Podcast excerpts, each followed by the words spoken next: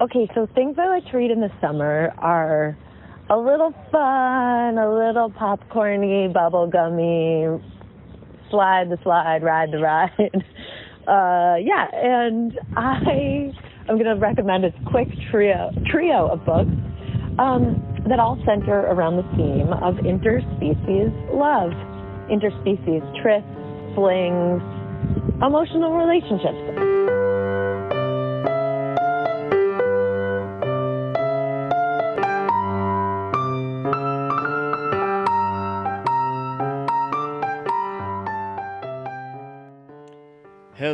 Listeners. Dukes here, uh, and I'm really excited to get to this episode. This is the third and final in our summer reading series. And in this one, Chris and I are each going to make a summer reading recommendation for you. Definitely some courtship behavior going on with these two lizards. Oh, yeah. Well, yeah, kind of on theme for the episode. Um, Anyway, I'm excited to introduce the third in our summer reading series.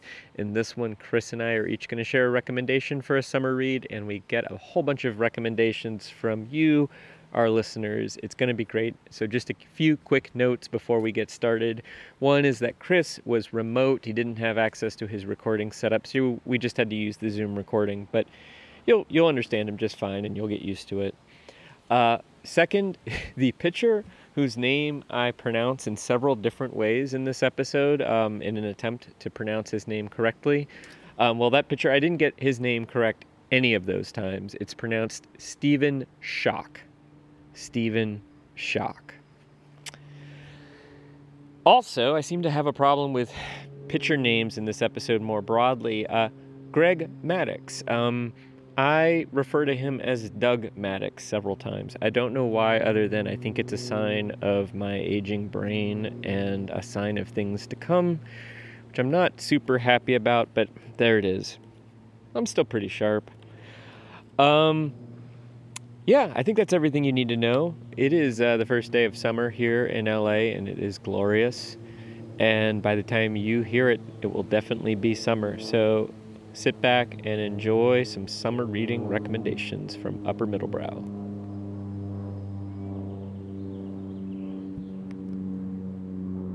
Okay.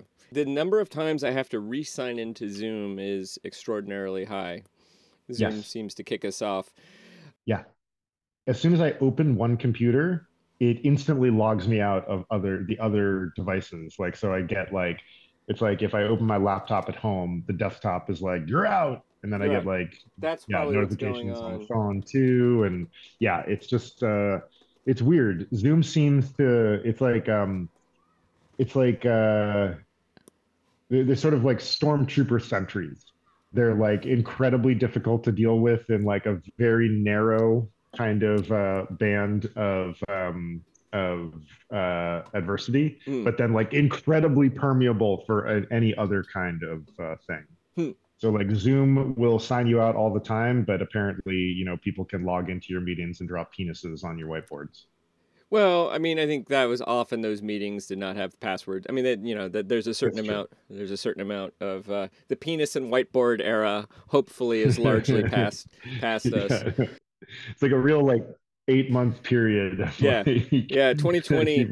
that was uh, 2020 spring. They had sort of figured it out by the fall. It's kind of what our friend Justin's book is going to be about. Although we don't we don't talk about that specific problem. You don't talk about penises and whiteboards in the book. No, not that I recall, and I I, yeah. I, last week read through every single word, so uh, nice. uh, I think I think I would know. Uh, so I had an idea of rather than a ramble of starting this one with a quiz, kind of inspired Do by it. my pick. Are you all right with that? So the question is, yes. what do Tina Fey Edgar Allan Poe, Stephen Scotch, or Stephen Scotch, or Stephen Shosh. It's the same person. I'm just I'm just hedging my bets when it comes to pronunciation. Okay. And Jesse Dukes all have in common. Tina Fey, Stephen Scotch, Edgar Allan Poe, and Jesse Dukes. Yes. Um, okay. First random guess birthday. Nope. Okay. Uh, let's see. Next random guess. Uh, birthplace. Nope. But Hmm. but but but that's good. That's good thinking. You know, you're you're in the right genre. Uh, place of education. Yes. Yes. Okay. Uh, Tina Fey, Edgar Al- Allan Poe, Stephen Scotch, and Jesse Dukes all attended the University of Virginia. Uh, Stephen being the current senior closer uh, for their baseball team, which is in the World Series of Baseball. And though I will also say, and I'm going to demonstrate to you in the, uh, the the truth of this in just a second. Another thing they have in common is they're all fucking hilarious. Um, Very true. Edgar Allan. Poe, actually, you may not. Obviously, Tina Fey is hilarious. Any listener to this podcast knows that, you know, apart from my modesty, uh, humor is probably my greatest quality. Um, Edgar Allan Poe. sorry, I'll let you laugh at that hilarious well, yeah, joke no, for a moment. I need to laugh at that and then comment about it. That's like that's like one of the most classic like humor setups of all time. I just love that. The like I don't even know what it's called, but like it's like the pornography thing. Like I know that joke setup when I see it. Yeah. Um, and uh, I really wish I, I need like a I need like a joke dictionary or a joke encyclopedia that will allow me to define those terms effectively. You know, I've been wanting to. You know what? This would be a good time for me to write this book proposal. I've been wanting to write a book that's Mm. just what is funny, it, Oh. that that explores both classic joke structures, the history of comedy, but also the biological evolutionary history of laughing and laughter and why Mm. we do it. I have a hypothesis that it is it's a sound we make when fear is leaving our body. You know, we we've decided, oh, we're not going to fight. We're this Mhm. is you know so like when apes start laughing that means like oh something funny happened the tension's resolved we're not fighting right now whew what a relief um, which is also i think why we sometimes nervously laugh even when nothing funny has happened because you're you're trying to let some of that fear out That um, makes sense. My um my my reaction to getting a chiropractic adjustment is to burst into like wild laughter. Mm. Um and uh, and usually I think it's because like there is something really unsettling about getting uh, a chiropractic adjustment. Um but uh, yeah, we should talk more about humor. Uh, we're already departing the realms of your quiz. Uh, well but I mean, we're still in orbit we're still in orbit So- for University of Virginia, all four fucking hilarious. yeah Um, I was trying to insert a joke about the University of Virginia Cavaliers being presently in the World Series, uh, even though the true World Series of baseball doesn't happen until November. I believe you were referring to the College World Series. It is it is branded as the quote college world series which is sort of a double misnomer if you think about it because You're the right. World Series World Series isn't really the World Series, but the College. World Series is definitely not the World Series. But you know, if they were going to rebrand, they could call it like the Universe Series or something. There's no Mhm. rules about these things. You can call whatever There series. aren't. Yes, no, this is why you get this like spiraling number of European club soccer competitions, like Right. the Europa Conference League final, which you're like, what the hell does that mean? Wasn't there one? What was the? You were joking with me, and you, there was one that's just called like the Leaguey League or something like that, or the. Uh, yes, the uh, the Carabao Cup, which Ah. like everybody is like, what is the Carabao Cup? Uh, and so the men in blazers now refer to it as the Cuppity Cup Cup. Cuppity cup cup, right? Indeed. So similar spirit here. So I'm gonna play you an interview if the sound sharing feature works, and I really hope it does, because if not, we're buggered.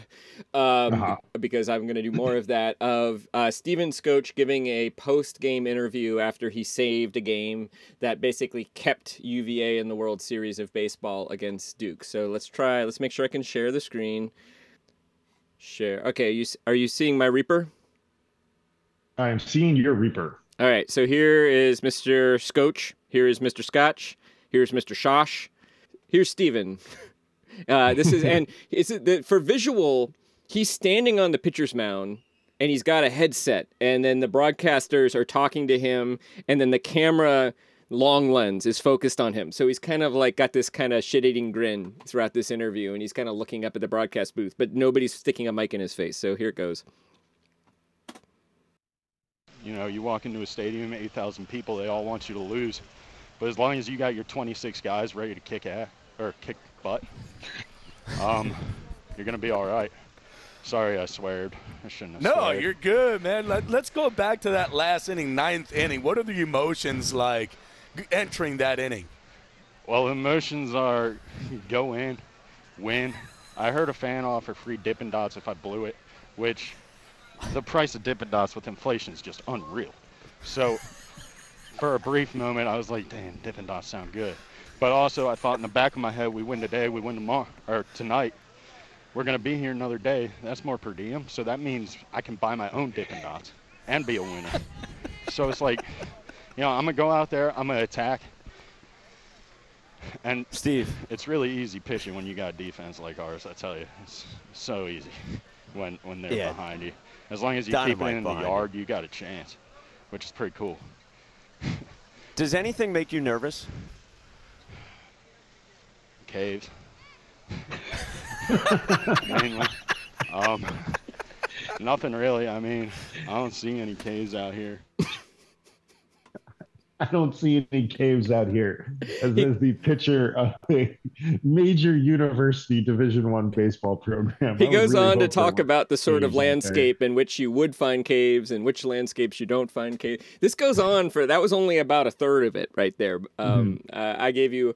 I, I mean, I think my favorite moment is the you know if we win today, uh, that's another per diem. I can buy my own Dippin' Dots and be a winner, which is Yeah. logical and hilarious.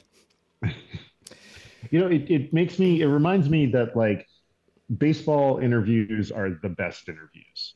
Um, that like, because I think baseball is such an odd sport and like really um, sort of filches like the odder parts of the American um, society into like into it. Um, this is why you get such amazing like names in baseball. Um, but it's just they're baseball players are so different from any other kind of athlete out there. I, I was gonna say I think it is among team sports the jock nerdiest sport, at least in the American context.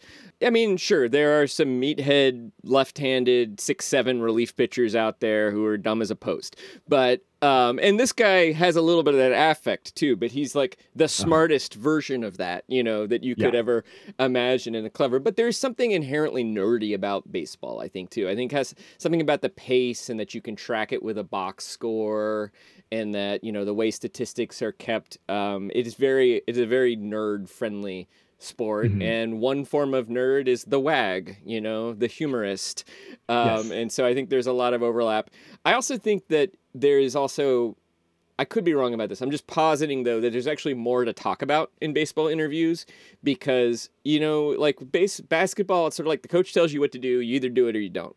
Um, and baseball to me seems to have more infinite permutations of tactics and strategies. And I may be wrong about that. If I was a basketball coach, I might entirely disagree. But you know, just like I love going to a baseball game and just like watching the third baseman shift for Yeah. different batters. You know, which is now illegal. oh really? Have oh, they can't. I they can't shift across. You can only put so many people on one side of the base. You can't do a. But they can still. They'll still shift side to side, front and back, and stuff yes. like that. But you can't do. Yeah, Yeah. you can't play like the stand, like the real aggressive, like let's take all of our infielders and park them between like first and where the Yeah. shortstop would stand. Apparently, that is now that is no longer legal. Sad rule. Um, I disagree with it. service of like yeah speeding things up i think you're right i think that all of our sports that have more play stoppages in them uh, tend to be a more tactical game because like of course like then the coach can like spend more time structuring what's going to go on like american football is a great example uh, Yeah. rugby also would Yeah. be a, a good example because there are a lot of like play stoppages where you can kind of reset things basketball less so i Yeah. think football. uh, uh, european football soccer uh, same thing like you have to get your tactical know-how and understanding sort of set in practice It's in practice. like there has to be a lot more of like the players really know what's like how they're going to improvise basically Yeah, I wonder. I mean, I also think with baseball, you have play stoppage, so the managers and the various coaches, batting, pitching, base coaches can assert themselves. But I also, you have nine players on the field who also, and then you have base runners who are also making tactical decisions all the time. I mean, one of my favorite plays I ever saw in baseball, I think it was, I think it was the 2004 World Series.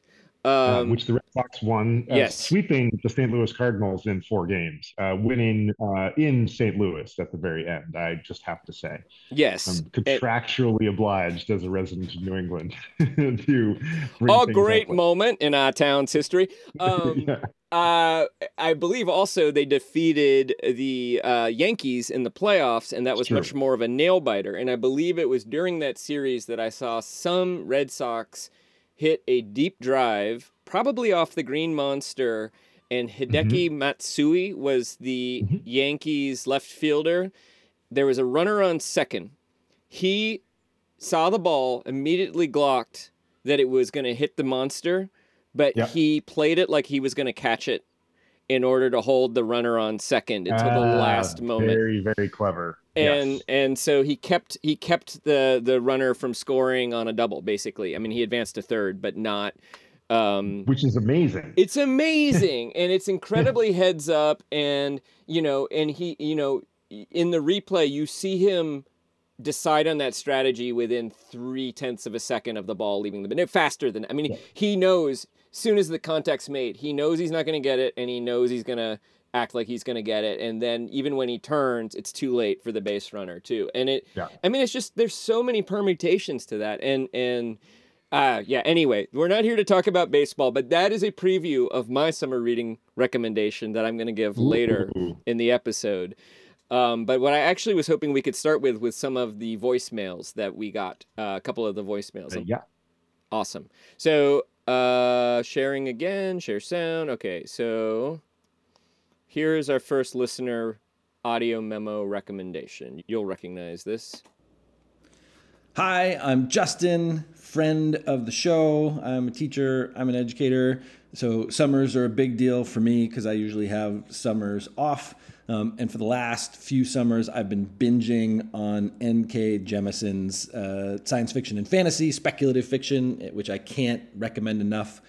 She is an incredible world builder. Uh, she, the the three series that I've really spent time with are her Inheritance series about a world in which people have enslaved their gods. Uh, the fifth season series, which uh, the upper middlebrow guys are talking about, where climate change is transforming society and forcing people to live in new ways.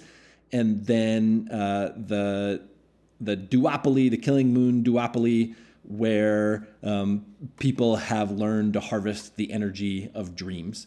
Uh, all of her series are incredibly captivating. They're deep, they're rich, uh, they're uh, really fun to read. Um, one of my favorite memories is being uh, windbound on a little island on the coast of Maine um, and uh, spending the night uh, with storms blowing overhead, um, reading N.K. Jemisin's Inheritance trilogy through the night. Nice. Yeah, you know, I, I I grabbed the next two books of the Broken Earth trilogy because I just thought the fifth season was just so good, and I can't wait to to jump into the next two of them. which we have we have recorded episodes about that the listener will not have heard just yet. Um, totally. But it was the last book we talked about. But we're gonna stick. I think we're gonna stick this episode before. Um, Yeah. We hear those. Yeah, I mean, I think just listening to Justin's sort of recap and his little like like brief um, summary of her other work, I think the thing that strikes me is just the uh, the wild inventiveness of uh, of her imagination, and that like wow, I mean, harnessing the power of dreams and one, and uh, like like wild seismology of the Broken Earth trilogy. Um, I, I just you know really she really allows herself to range all over the place in such a way that I think is important for any writer. Um, yeah, it's a good lesson to all of us to keep our, you know, keep our keep our minds open about the places that we want to take our readers. Yeah, I mean, also this in all of them, you're there's sort of a a allegory about where does the sort of energy source of our existence come Mm. from to um, sort of fascination with that you know it's it's a kind of like what is the foundation of what we might call the economy and also what we might call the systems and structures. The other thing that really strikes me about justin's voicemail that i love i just love the memory of reading a book all night when you're windbound in a tent you know and the way in which when you're on a trip which a lot you know a lot of us travel in the summer how having the right book on the trip can make a huge difference, you know, and it can also bring you through some challenging moments. Like I remember uh, being in Tunisia a few years ago, and I was on this train, and it was like 100 degrees outside, and the train's air conditioning wasn't working. No, it was a bus, and it the air conditioning wasn't working, or maybe it was working, but it wasn't keeping up. So, and there were like 60 people on the bus, and it was sweaty, and it was dusty outside, and it was just, and I, um, I had actually an audiobook of, um, Reamde, the Neal Stephenson novel, uh, which is very long. Um, Yeah. And I just kind of like went into a Reamde audiobook nap for six hours. Like my body kind of hibernated because it was very physically uncomfortable. And, you know, it, it was okay. It got me through, you know, what would have been a very long bus ride, just, you know, allowed Mhm. me to sort of nap and drift and listen to a very entertaining uh, book. So I love that about Justin's, uh, I love that about his account of summer reading. My uh my analog is uh I once decided it was going to be a really good idea to take the Amtrak train from Oceanside, California, where I had just done a triathlon, hmm um, all the way back to Portland. That's a is- long way. Yeah, it is a 33 hour uh, Amtrak train. You, you sort of leave at around 8 or 10 in the morning on one day, and you arrive in Portland kind of in like the middle, late afternoon, early evening the following day. Wow. And um, I didn't have a sleeper Mm. berth because, uh, you know, non-American readers, it's insanely expensive very in the US for berth on an Amtrak. Uh, and my seatmate um, was among a group of five or six people who drank so much that they eventually were forced off the train in Eugene, uh, which is hilarious. They made it like 31 hours of a 33 hour train ride and then were evicted from the train. So close. Uh, he ended up uh, in a romantic entanglement with someone, and so I could not go back to my seat. Uh, so I spent almost the entire trip in the observation deck reading Haruki Murakami's 1Q84, I love that book. Which is an odd book, but it was the perfect context for reading this strange, massive, very readable, um, surrealistic novel. And it was great. I sort of left California in like late March, early April. It was like beautiful, sunny, sideways, like late, uh, like early spring sunlight in Redding, California. And when the sun came up and we were in Klamath Falls, it was like the dead of winter. Mm. There was like snow falling and it looked like the North Pole. And it really was this like absolutely strange trip. Uh, but you're right. Like a good book will make a otherwise untenable travel situation way more tenable. And it's, you know, like taking a train from Tokyo to the coast, like over the mountains that could have very well have been snowy, you know, to Mhm. visit. I think he had a relative in in care or something like that. Uh, I also have a very specific memory associated with that book in the summer too. Although I think I'll hold off on sharing it. We might read that book one day. I definitely feel like that book. If if if Upper Middlebrow continues, it's hard for me to imagine us not eventually getting to one Q eighty four.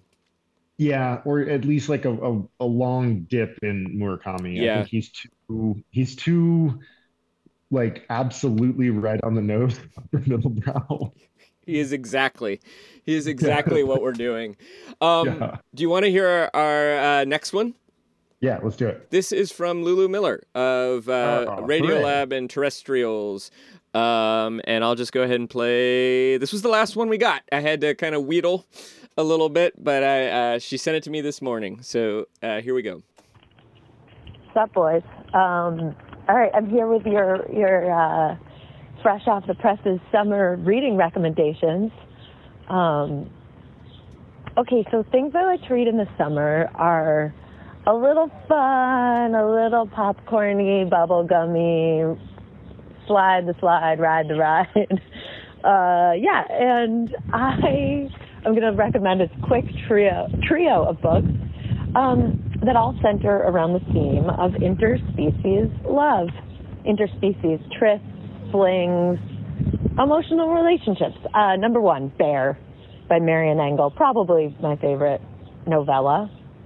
Alive, that that uh, alive feels alive. That is. Um, was written in the 70s by a Canadian author. uh, and it was simultaneously like banned and it won an equivalent of the Pulitzer in Canada, the General Something Award. Uh, it's great. So it's a lusty little read uh, about a mousy archivist who gets an assignment to archive an island, uh, a man who's passed away his estate, and she finds among his possessions a bear. And they are the only pe- they are the only beings on that island, and uh, things transpire. Number two, Mrs. Caliban. I think this one might also be 70s, maybe it's 60s. I should have looked it up. You know, people have said the shape of water is sort of ripped off of it, not based on it, but like ripped off. I don't know. I think there can be multiple stories of women falling in love with frog like, fish like science experiments that, that get out. Um, but check that one out. Uh, and then finally, a book called Pisces uh, by, by, by, by, these would be good things to look up. By Melissa Broder, which is a very little naughty, naughty story about a woman and a merman uh, who she kind of drags ashore in like a wheelbarrow. And anyway, they're just fun. They're basically romance novels, but like with a literary wink. They're they're really well done. Um, they're naughty, they're strange, they're eerie.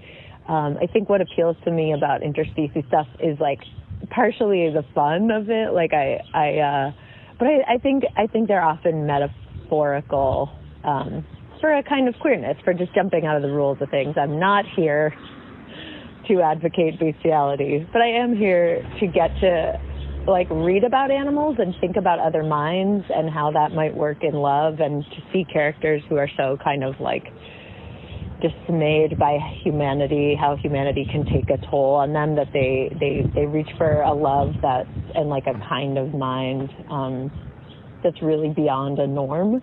And and I don't know. For me, I think that's always like a reminder that you can reach outside rules. And so there's like a thrill, there's a chuckle, uh, and they are they are all strange and they are all quick reads. So there you go.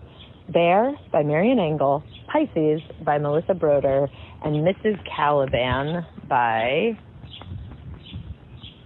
um, Rachel Ingalls. Have fun. Farewell.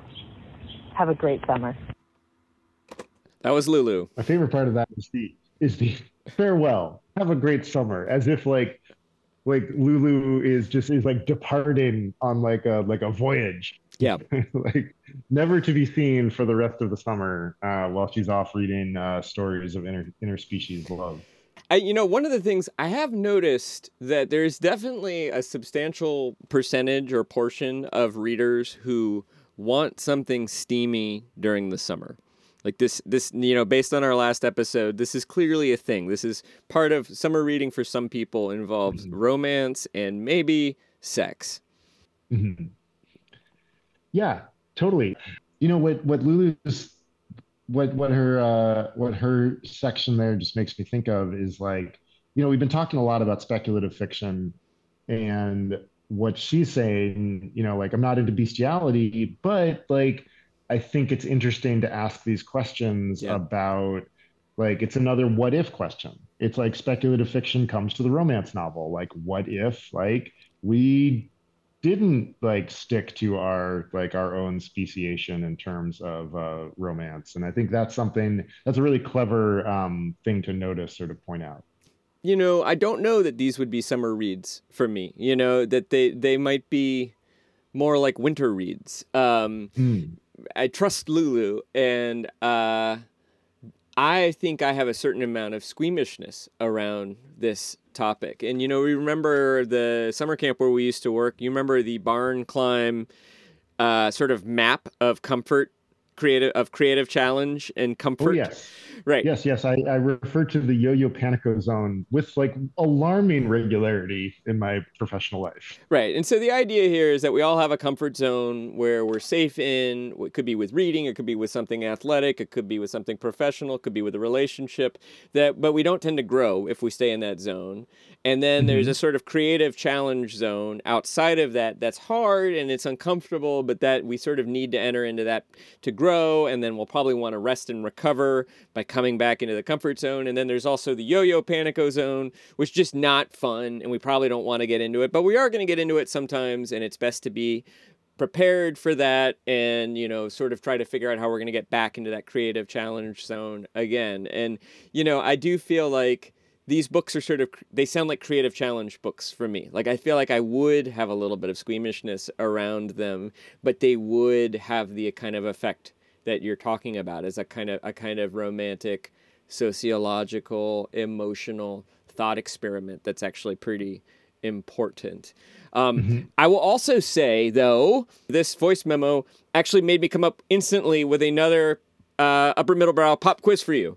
Um, Okay. So you ready? Um, Yes. What author published a novel in the 1970s that features interspecies sex as an important plot point and a way for different species in a kind of sci-fi alien context to cement kind of like diplomatic alliances. And I, I have a ah. you didn't even need the multiple choice. yes. This is very funny because as we were listening to Lulu's uh, piece, I was like, doesn't Larry Niven have an interspecies like Yeah. short story or something? in Ringworld, the um, the you know Ringworld is this enormous planet that is as big as a solar system, just about, and there are you know thousands, if not millions, of different species that um, are not, generally speaking, sexually compatible. Um, but they are many of them are sort of humanoid, and so one of the uh, sort of rituals on this world when you're sort of cementing or making an alliance with another sort of group um, is to do something called Rish- which mean which is somebody from your group and somebody from their group gets it on, and that sort of se- seals the deal, you know, of your uh, diplomatic encounter. Um, so, once again, Larry Niven is with us. I can uh, I can extend this. Uh, I won't make this a quiz or anything like that.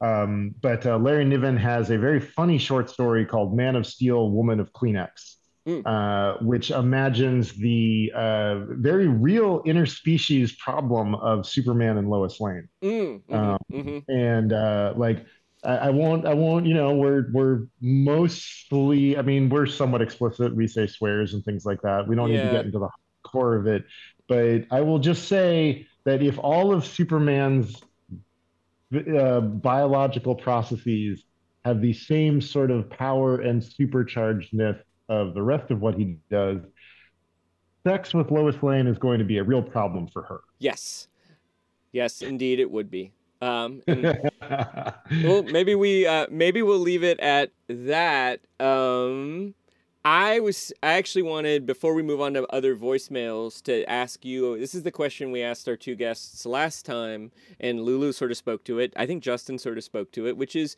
is summer reading kind of relevant to you as a concept? Um, do you read differently in the summer than other times of the year?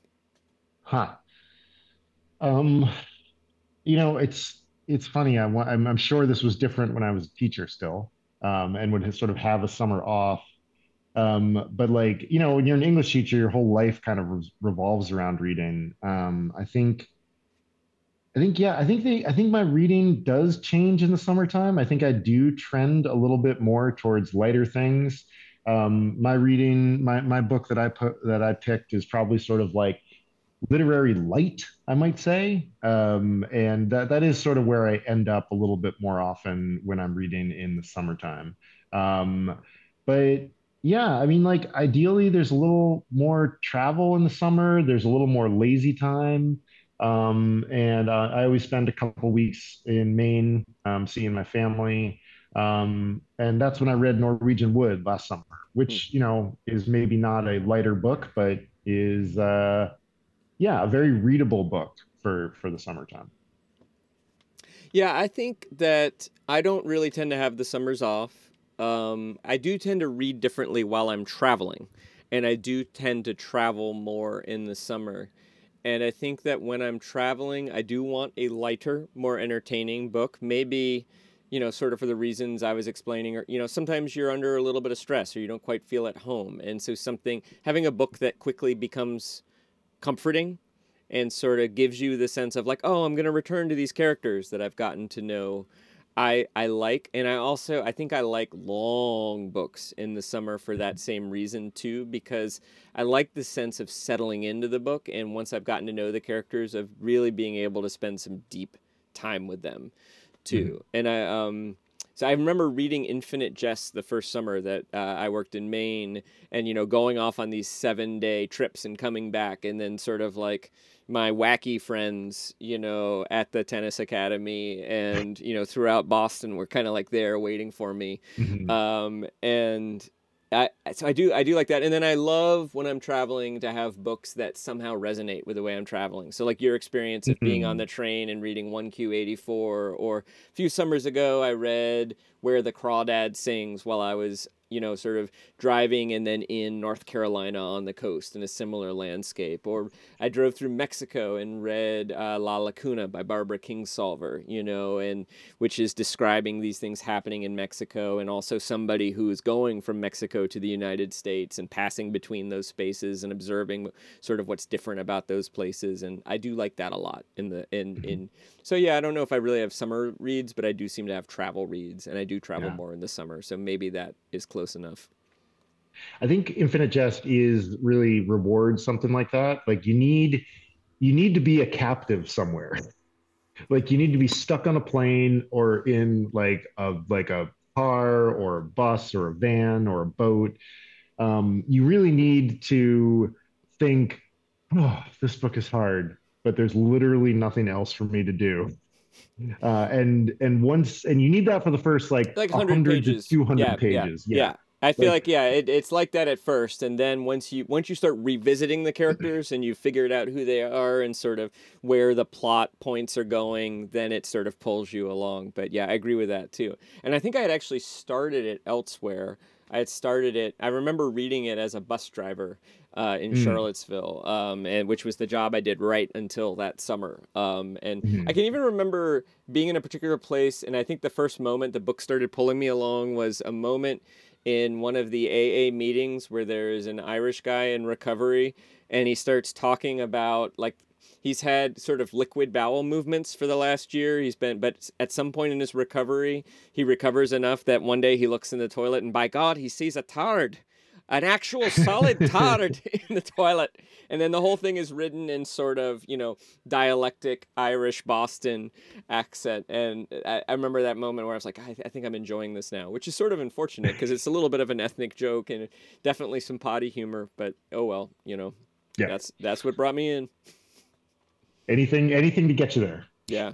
Yeah. Ready for some more voicemails? Let's do it. Okay. This is from my friend and former colleague at WBEZ. Hello, my name is Shannon Heffernan, and I'm recommending In the Dream House by Carmen Maria Machado. I don't really listen to books that often. It's just not how my attention span works. But but this one I listened to um, on audiobook when I was making this long drive by myself, and the book put me into an absolute trance. Um, the writing is uh, so clear and intimate, it feels like the author is talking right to you. Um, it's a book about uh, domestic violence in a queer relationship, but it's really about so much more than that. It's about how we tell stories to ourselves and others, what gets remembered, whose memories um, are solidified and I I think it's uh, just a very smart and beautiful book. Uh, each chapter is told using like a different narrative con- convention.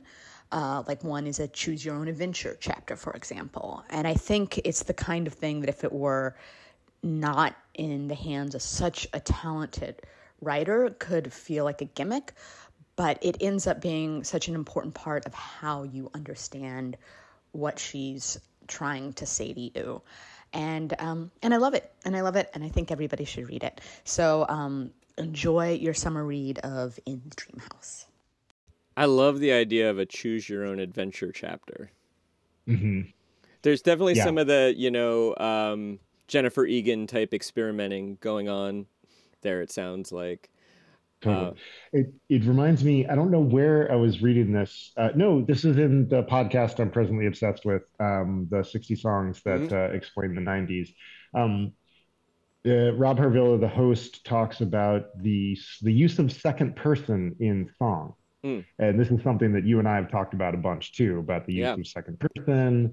Uh, he does refer to um, Jay McInerney's uh, second person uh, he he sort of savages it in uh, in a pretty quick throwaway, sort of like like a 1980s overwritten hipster novel, uh, Jay McInerney's Bright Lights, Big City, um, but talks about the fact that uh, you, without the second person, you can't have choose your own adventure books. I was like, oh my God, what a true. great observation. Like the stalwart of the form is uh, is the second person. There's also a lot of uh, second person in tabletop uh, role playing games as well. Yes. Yeah. Yeah. Um, yes. You walk into the dungeon. Right. It sounds like dripping, I don't know, ichor. oh, indeed. Is it a is it a slime jelly? Uh, It's got to be a gelatinous cube. Yeah. I also love the way in which a certain kind of book can really be company on a long road trip when you're driving alone, you know, Yeah. and how how it can start to feel like it's talking to you and you're in this very immersive experience. And I've actually gotten to the point where I listen to more books than I than I read on page um, nowadays, and partly that's to do with my habits and and other things. But uh, yeah, d- I definitely relate to that. I'm gonna play another one. Hi, Jesse and Chris. It is Leah Jones from Finding Favorites podcast here with two summer reading recommendations for you. The first is not new, but I will never stop recommending it as the perfect summer series. And that is the Thursday Next series by Jasper Fforde. Jasper creates the most amazing worlds. Every time he sets out to create a new world, it is phenomenal. And in the Thursday Next series, we follow a book world detective who goes in and out of book world and our you know our, our current world investigating things that have happened in manuscripts crimes that are happening in book world and it explores what is life like for characters of fiction books when they are not being read um, so i will always recommend the books. The thursday next series start with the Eyre Affair if you are a lifelong reader you will be delighted by what jasper has is bringing to the forefront.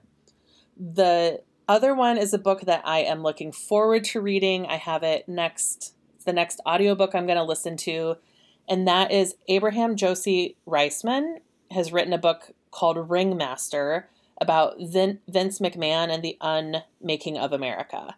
Um, i think i talked to chris about it how josie has coined the phrase neo kayfabe and i am so excited to dig into this this book. I'm talking to josie this weekend for finding favorites and um, i'm so excited. I wish i had time to finish reading it before our interview this weekend um, i hope you are well and getting ready for a fun summer You know the um, I feel like Ringmaster. You know, a number of people have said they don't read as much nonfiction over the summer. You know, you're looking for something light. Maybe you're looking for something Mm. escapist. I feel like Ringmaster would be a great summer read for me. You, you know, like it's the kind of nonfiction book that still sort of pulls. Sounds like it would pull you along as much as a great novel. And I'm, you know, I'm mildly obsessed with professional wrestling, and I do think, you know, there's Vince McMahon sort of playing with what is real and what is not, this notion of neo kayfabe, and you know certain politicians and and reality TV stars. There's a lot going on that's worth sort of unpacking, and the way that people seem to be able to kind of play with that space between reality, fiction, in a way that sort of allows people to build celebrity and power and also escape consequences in many respects because maybe everything yeah. is a little bit of a game. Mm-hmm.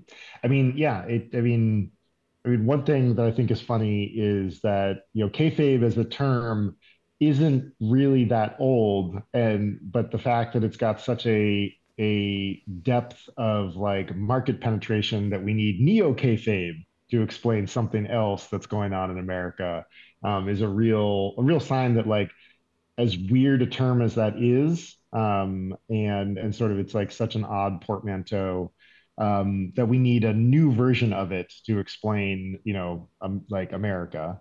Um, but I think you're right. Like, I mean, can't you imagine? I mean, you can imagine the plot ideas of like the Great Gatsby superimposed over professional wrestling, like yeah. the same ideas about nostalgia and loss and image and pretend and fakery um, you just got to think about the books in Gatsby's library where he hasn't even cut the pages. Like he's so not invested in the illusion, um, the real depth of the illusion, in the same way that like nobody really thinks that it's real in right. professional wrestling. Right. But what's important is the uh, the depth of the depth of the illusion that the illusion seems like it could be real, which is so which is such a strange inversion of of illusion. Yeah. Yeah, and I, it's interesting. Both of Leah's picks have to do with playing between the difference between the real and the imagined, too, right? Like you have uh, Jasper Fforde is writing these books where the characters, you know, have a life beyond the the book, which is I'm even mm-hmm. I'm hard I'm I'm having a hard time even imagining that as a narrative convention. Like how do you even how's it even written? But I certainly think that anyone who's tried to write will appreciate the for the power of the metaphor there, right? Of characters who aren't doing what the writer wants them. To, you know, you want to tell this like tight little story and you want certain things to happen and you're reaching for certain symbolism and the characters seem to have other ideas uh, i think that's a real experience that many writers have and you know i don't know that Jasper Fforde's the only person to literalize that I, it's you know it's it's something that happens from time to time but those books sound exciting too i think maybe my mom was reading one of them well should we do our recommendations yeah so I'm recommending um, Tomorrow and Tomorrow and Tomorrow by Gabrielle Zevin. Mm. Um, this is uh, not going to be any kind of groundbreaking uh, recommendation, nor will it showcase Zevin to anyone new. I think she's, uh, you know, this is this book was a hit, uh, but um, I'm about halfway through, and it reads real easy, um, but it's still a good literary work. I think it's uh, it's a real it's a very strong possibility for a future upper middle brow uh, uh, read. But um, yeah, I wanted to read this section. Uh, this is about three medium paragraphs. This will probably take me about a minute or so to read. But uh, this is from the very first chapter. One of our protagonists, Sam Masur, um, has uh, he is a at this point I believe he is a sophomore or a junior at uh, Harvard University, um, and in the Red Line station in Harvard Square, he sees his childhood friend Sadie Green, uh, who he's been estranged from for a few years. Um, but uh, yeah, here we go. He was about to call her name, but then he didn't. He felt overwhelmed by how much time had passed since he and Sadie had last been alone together. How could a person still be as young as he objectively knew himself to be and have had so much time pass? And why was it suddenly so easy to forget that he despised her? Time, Sam thought, was a mystery. But with a second's reflection, he thought better of such sentiment. Time was mathematically explicable. It was the heart the part of the brain represented by the heart that was the mystery. Sadie finished staring at whatever the crowd was staring at, and now she was walking toward the inbound Red Line train. Sam called her name. Sadie! In addition to the rumble of the incoming train, the station was roaring with the usual humanity. A teenage girl played Penguin Cafe Orchestra on a cello for tips. A man with a clipboard asked passersby if they could spare a moment for Muslim refugees in Srebrenica. Adjacent to Sadie was a stand selling $6 fruit shake. The blender had begun to whir, diffusing the scent of citrus and strawberries through the musty subterranean air, just as Sam had first called her name. Sadie Green, he called out again. Still, she didn't hear him. He quickened his pace as much as he could. When he walked quickly, he counterintuitively felt like a person in a three legged race. Thady! Thady! He felt foolish. Thady Miranda Green, you have died of dysentery!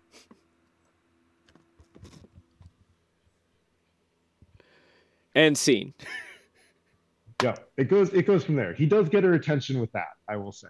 That that is the key that unlocks the uh that her attention uh which i you know for for people in your my generation the phrase you have died of dysentery will instantly if we have had the experience of playing oregon trail transport us back to those particular moments. I played them on an apple 2gs the old green and black um version. Same here. Um yeah, I missed the sort of next iteration of of the Oregon Trail, the kind of uh, more more lavishly done color versions um, on like a VGA or a EGA monitor. Um, but uh, I just think that this that that passage, like, there's this little section, like he she manages to muse about time and then emotions, the difference between thought and feeling that is, you know, runs through all of literature. Um, nice little scene setting of like the rest of the world kind of going on around the action of your novel. Um, and then like a moment that like really crystallizes what this book is going to be about. Like oh this is a relationship that is founded on you know computer games. Um, and i just thought like such an efficient and effective way of doing character development and scene and setting development. How early in the book is that is that scene? Oh we are we are we are on page five. Okay. But the book starts on page three. You know, this is this is very very early. I was thinking about reading the opening paragraph because it's also a killer in terms of uh, of of letting us know where we are. But that passage I read I thought was better and gives me a chance to talk about Oregon Trail. Yeah, we played it on Apple IIgs, but I remember I think we had whatever graphics they had in Atari that our Apple II GS had that kind of graphic card, so it was full color but very blocky. And so I'm curious, do we know up to that point that the have we met Sadie and do we know that Sadie might have, you know, gone to school with this character or is that scene how we learn that or gather that? You're gathering all of that in these first few pages, mm. um, and uh, and she does a really good job of like getting us there on the hurry up the moment that grabs me, I mean, obviously the ending line is wonderful, but the moment that I went from like, oh, this could be any book to like, ooh, I think I do want to read this was the thinking about time being funny and then being like, no, it's not time, it's me. Time is always time. It it is something about yeah. me changing. And what that says about, you know, we learn in that moment that this protagonist is thoughtful, is in you know, is sort of introspective, introverted, precise all of these mm-hmm. things. It's the sort of thought I would have, or at least I relate to as well. And it it also suggests a kind of you know neurotic, mildly neurotic character too. Like, yeah. you know, why does it really matter whether it's time or the heart? But um, I'll, I found that moment super compelling. Where's the city that it's happening in?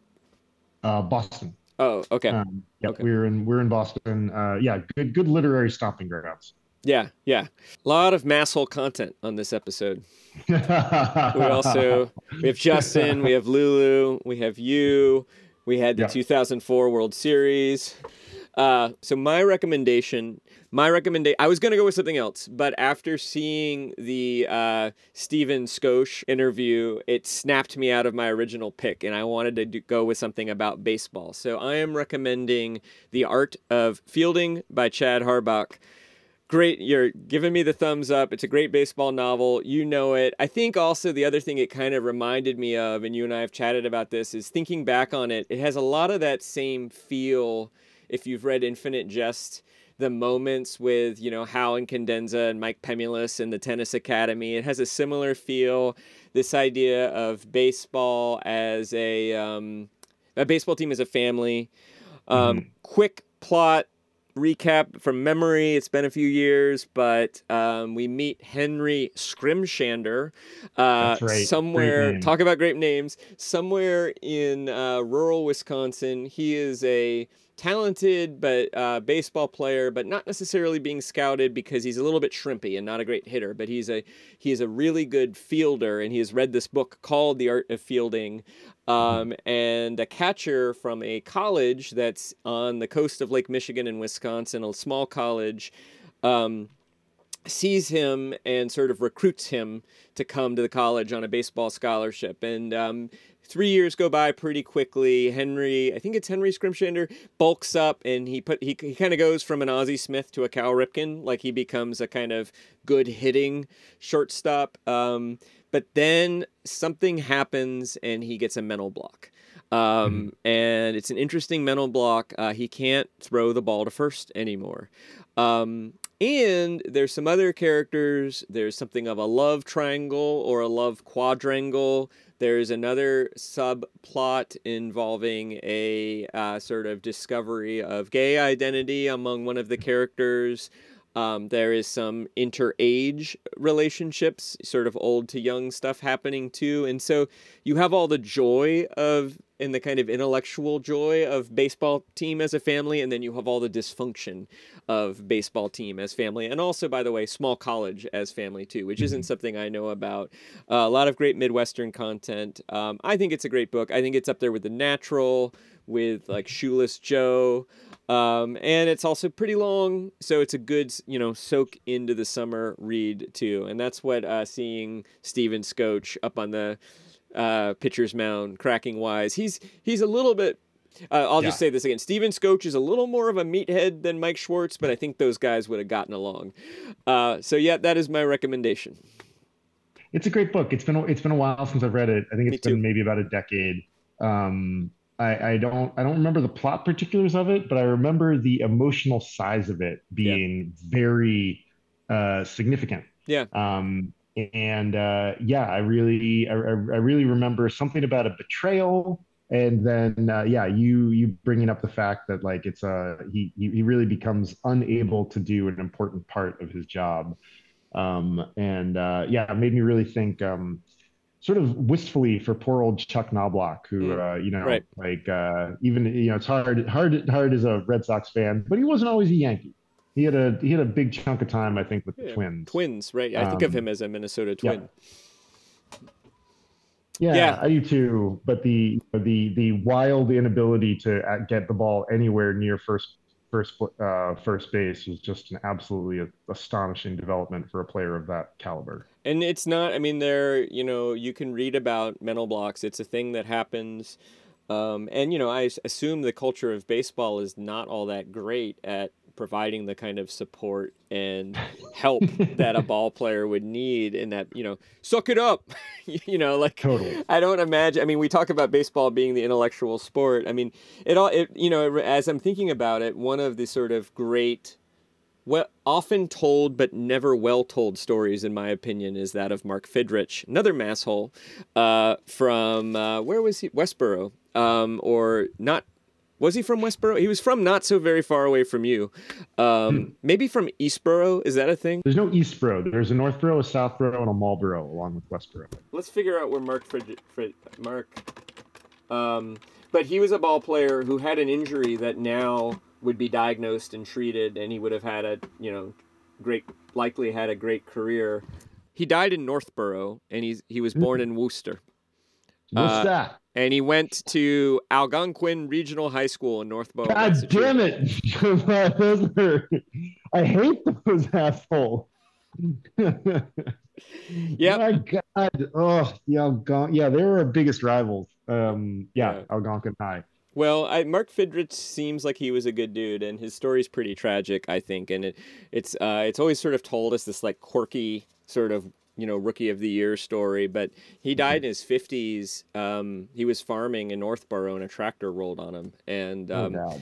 and uh, yeah. Anyway, um, all of that to say though, if you want to immerse in you know summer midwestern small town small college baseball with big emotions big feelings the art of fielding by chad harbach who also went to uva another Wow. connection yeah, a lot of UVA, a lot of Massachusetts today. Interesting. Yeah i've got so i got a text um hang on i'm gonna call it up because i didn't write it down um okay um scrolling scrolling uh this is from longtime listener zeroth time caller uh tom ryder who didn't want to use his voice but did say i could attribute this to him so Mhm.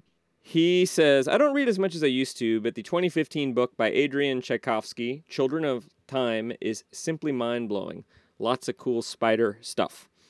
From the deep past, I'm still in awe of the works of Stanislaw Lem. I absolutely fell in love with his recurring character, Ijon Tichy, I'm guessing. I don't know. Ijon Tichy. I don't. Stanislaw Lem is Polish, so I don't know how you pronounce that name. I apologize. Ijon Tichy, it looks like. Writing behind the curtain in the 40s through 70s, Poland, Lem was mostly unknown. Now he's mostly forgotten. His collection of stories, translated from the Polish called The Star Diaries, predated The Hitchhiker's Guide by two decades, but share the same level of sci fi snark. Hmm. Which sounds amazing. Like, ni- you know, 1950s Polish sci fi as snarky as Douglas Adams. Uh, Yeah. um, and uh, you know, I mean, Solaris is fairly well known. Um, and I I've read some of um, I think I read the Cyberiad. Have you read any Lem? I know the name. Like, I, I think probably to people who hang out in books, that name is familiar, if not like have an experience with. Like, I definitely have seen that name before, but I'm not familiar with the work. His um the the, the Cyberiad sort of feels like um R two D two and C three PO having adventures together like twenty years before Star Wars. It's kind of Mhm. got that, but maybe with a little more philosophy to it. Uh, a little less just like let's entertain the kids and walk around. But so yeah, that's uh, two great recommendations uh, from Tom Ryder. Thanks, thanks for that. And I've got one more voicemail to play us. Awesome. All right, so I got to do the screen share again. Yeah, hey, uh, this is this is Owen. Um, I uh, work in entertainment. Uh, live in Southern California, and uh, yeah, I want to recommend a book for your summer reading series. Um, yeah, in the summer it gets kind of hot here, so I like to think about you know cold places in the summer and uh, snow-covered mountains. And one of my favorite books like that is The Snow Leopard by Peter Matthiessen. Uh, it was written in the 1970s, and it, it's a travel book. He goes up into the Himalayas with a with a scientist, and they're studying some sheep and kind of trying to spot the snow leopard, which which uh, people don't see very often up there. And so, kind of a fun adventure. But you know, it's also kind of a heavy book too because he's dealing with some grief and loss and so he's kind of dealing with that and thinking about that and up there in the, the cold snowy mountains and I, I just i love the writing and i don't know it's strange i guess but i like to think about cold places in the summer. So yeah the snow leopard by peter matthiessen and uh, yeah keep it up. I love what you're doing with upper middle brow hope your readers or your listeners enjoy that book Hmm, that uh, yeah, I can't I can't really place that voice. Something- I, have heard it Something familiar before. about that voice, huh? Something Yeah. familiar about it. Yeah, Yeah, I think uh, I've yeah. First Yeah, name only, Owen from Southern California. Um, but yeah, sounds. I've never read the Snow Leopard. Sounds like a good book. I, nor have I. I only know it as a uh, as like a, a, a North Face sleeping bag uh, product. Right? Or uh, was it was was there a version of the Apple OS that was Snow Leopard too? You yes, one hundred percent. Yeah, Yeah, I think I someone should go that through box. and like.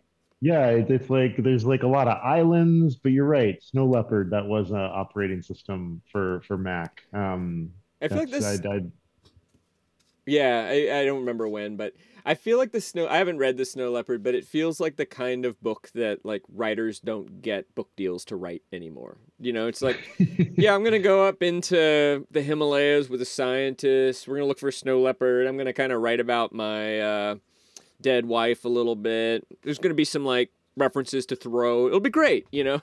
Yeah, yeah. Like, can you imagine like the pitch for like Zen and the Art of Motorcycle Maintenance these days? Right. You know, like like if it's not if it's not like wild you know i mean because I, I, guess wild is sort of like a modern day equivalent of zen and the art of motorcycle maintenance. Um, but uh, yeah i can't really imagine a pitch for the snow leopard where like these these kind of like vague and open-ended projects um, that that unfortunately can like sometimes really turn into something quite amazing. Right Absolutely. I mean, you know, actually, now that I think about it, our friend Lulu, who left us a voicemail, her recent book, um, Why Fish Don't Exist, is maybe the kind of closest modern equivalent. And she's got a hook, which is, hey, there's no such thing as a fish. Fish don't exist. You know, like there is a kind of scientific hook, but it is also similarly a mix of memoir, of science writing, of kind of existential uh, questing, uh, mm-hmm. of history, of narrative. Um, so that's one I would also recommend listeners, and I think that would be a great read at the beach. Thank you, Lulu. Um, but it, it, it is, um, yeah, I don't feel like we get quite as many of those books as we used to anymore. Um, and maybe maybe I have a little nostalgia for that. Yeah, totally. I mean, I think you know it's a it's a it's an unfortunate aspect of our culture that like we are awash these days in so much content that of course editors and people who sort of stand at the gates of, of the publishing world like they like have to like the gates have gotten taller. Um and at the same time this sort of weird like everything has gotten more. Like there's just more words out there all the time uh generate you know now there's just now there's computer machine learning that is generating words all the time. Um and so and it's it's media. Yeah, yeah, totally. It's a bummer. Um, and then at the same time, I'm sure that we will get some gems of this particular era. You know, it's sort of like the, um, you know, if there are infinite number of monkeys at infinite typewriters, eventually Hamlet gets produced. I mean, you could kind of think about our particular moment as like infinite monkeys at infinite typewriters. Or um, like hundreds or thousands of talented people who are struggling to make a living, trying to write a novel or a book on their mornings and weekends. You know, if you, enough people doing that, some will squeeze out a, a great book that makes it an through the system or something like right, that. An yeah. art, which which took nine years to write. Do you know the playwright David Ives? Yes, yes. Yeah. Uh, do you know the short play in which there are three monkeys that are in fact trying to write Hamlet? I think so. Is that the is that yeah. the, the the one act the book of one act plays? Yeah. Yes. Right, yeah. and they keep yeah, getting the, notes from their from their editor. And the, the the the play ends with one of them almost writing the beginning of Paradise Lost. Right.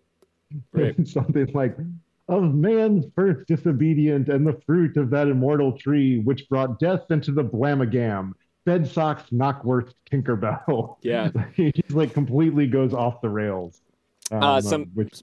I was actually thinking about the odds of that and how many monkeys you would need the other day, and my brain started to hurt. Um, compound.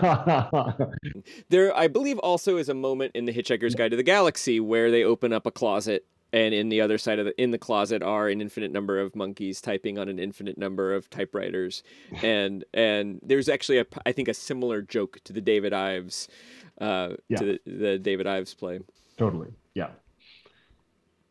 Um, well, I've got this poem. All right. Uh, that I think uh, speaks to some baseball stuff, um, and it's uh, it's a good one. It's a short poem. Um, I'd forgotten this poet's name uh, because it's pretty like milk toasty name. Uh, just just Robert Francis. Um, it's pretty basic. It's as uh, good of a name as you need. Why would? Um, and I don't I don't think this is an excellent poem. Um, I think there's some some issues with it of of but you know like that's the same thing with any poem. I i think what i love about it is is its suiting of its subject matter to the words that it, it that that the poet chooses um, which is of course you know where you need to start for any poem. But um, it's just called pitcher. His art is eccentricity. His aim, how not to hit the mark he seems to aim at. His passion, how to avoid the obvious. His technique, how to vary the avoidance. The others throw to be comprehended. He throws to be a moment misunderstood, yet not too much, not errant, errant, wild, but every seeming aberration willed. Not to, yet still, still to communicate, making the batter understand too late. When I was a teenager, um, I spent a lot of my summers in Lexington, Kentucky, and we got WGN television, and they would run the day baseball games of the Cubs because the Cubs didn't have lights at that point, or they got lights around that time, and so I got to see a lot of early career um, Doug Maddux pitching, Mm. and that poem perfectly describes Doug Maddux pitching. You know, because Doug Maddux was not a power pitcher. He could maybe throw a 93 mile per hour fastball, but he had a brilliant changeup and a couple other things. And everything he was doing was to set up the changeup. And, you know, he had pinpoint control and he didn't need to overpower the batters. He just needed to make them think he was doing something slightly different than what he was doing so that they would ground out or, you know, pop up.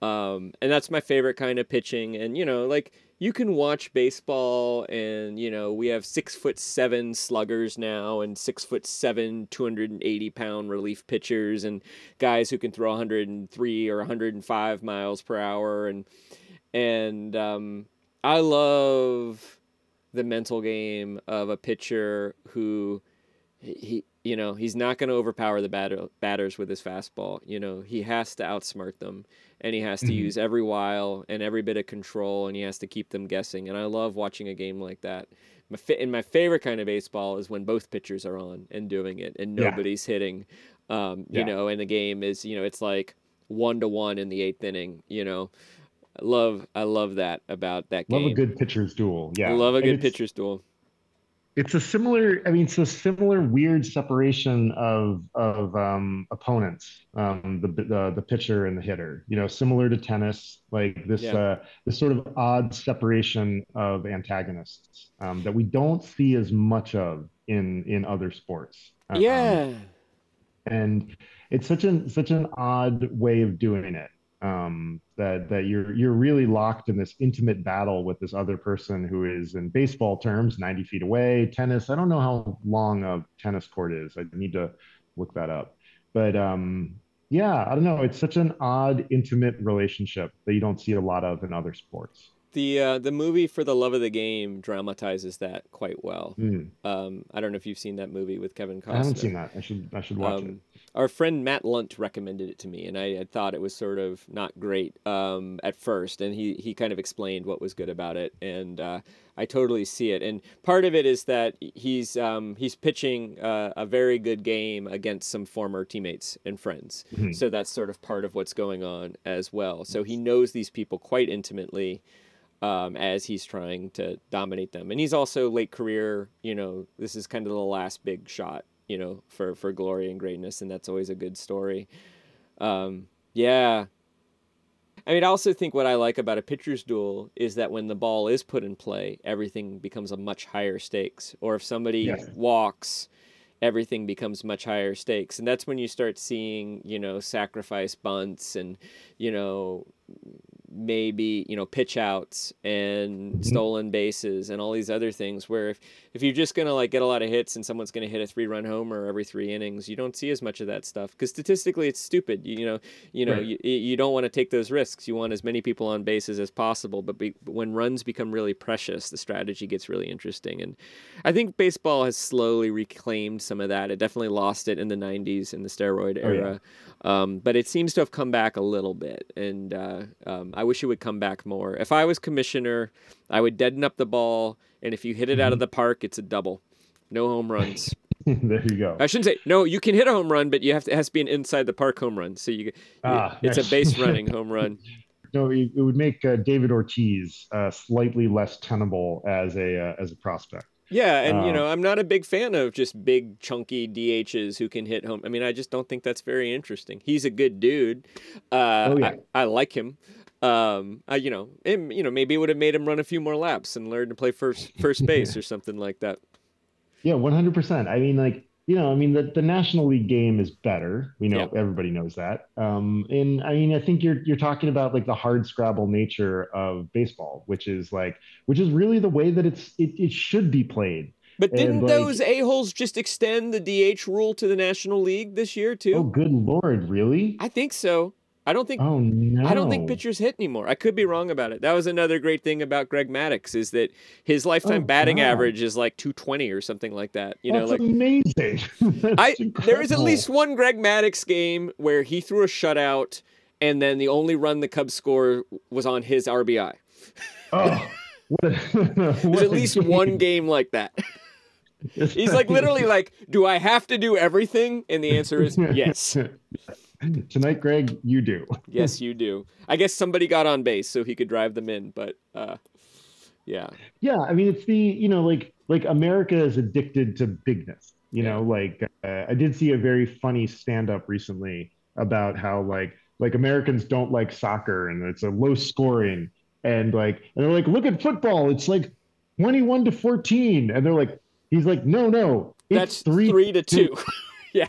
like, and uh, yeah, I mean, like, like I, I challenge anybody to like not go to a soccer match, like an important soccer match that is one to nothing, and like in the waning minutes, the last ten minutes of a one to nothing soccer match are are some of like you are going to see things and like see players do things and see managers do things that are like just clear signs of desperation and uh, and trickery, and it's just wonderful. and and sometimes brilliance and beauty Yeah. and astounding.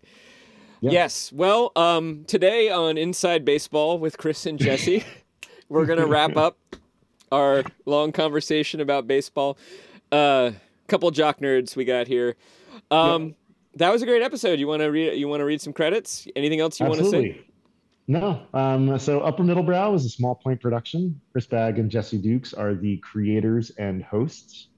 Thanks to Justin Reich, Leah Jones, Lulu Miller, Shannon Heffernan, Tom Ryder, Owen from LA, whoever that guy is, for sharing your picks. We'll compile all the recommendations we got in a blog post, and by the time you hear this, listener, it will be summer.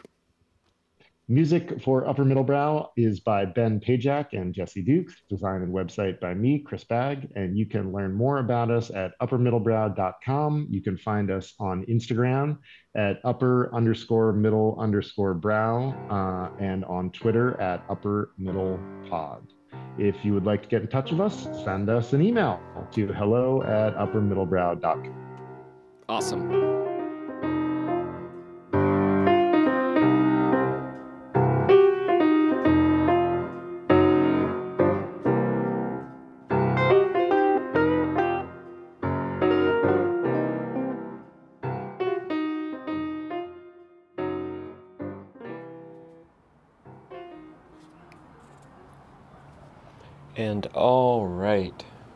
Sun is still out.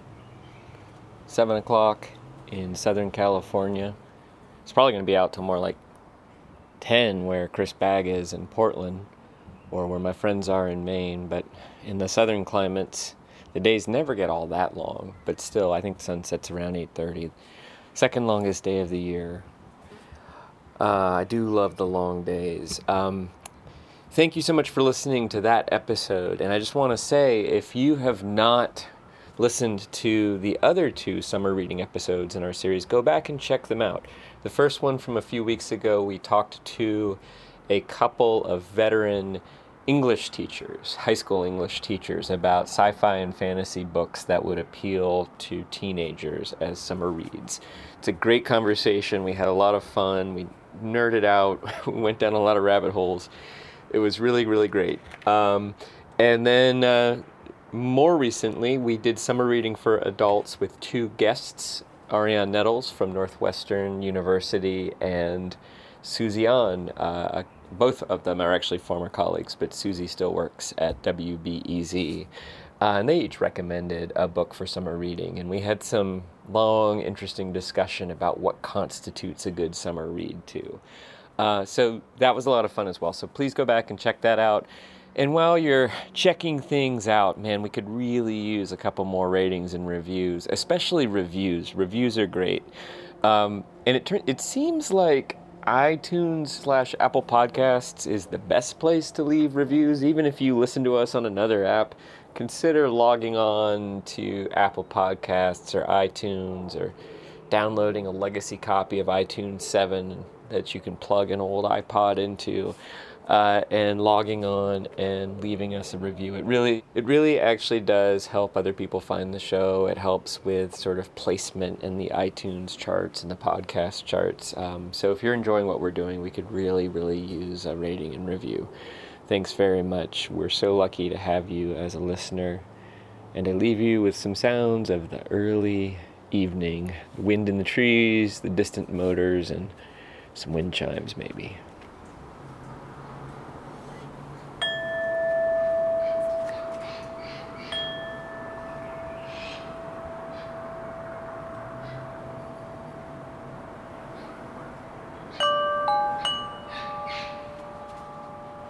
Can't tell if that's a dog or some kind of corvid grackle or something. Oh, there's a honeybee right there.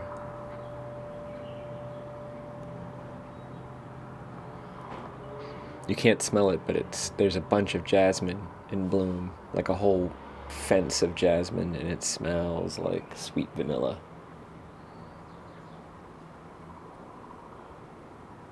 Until next time.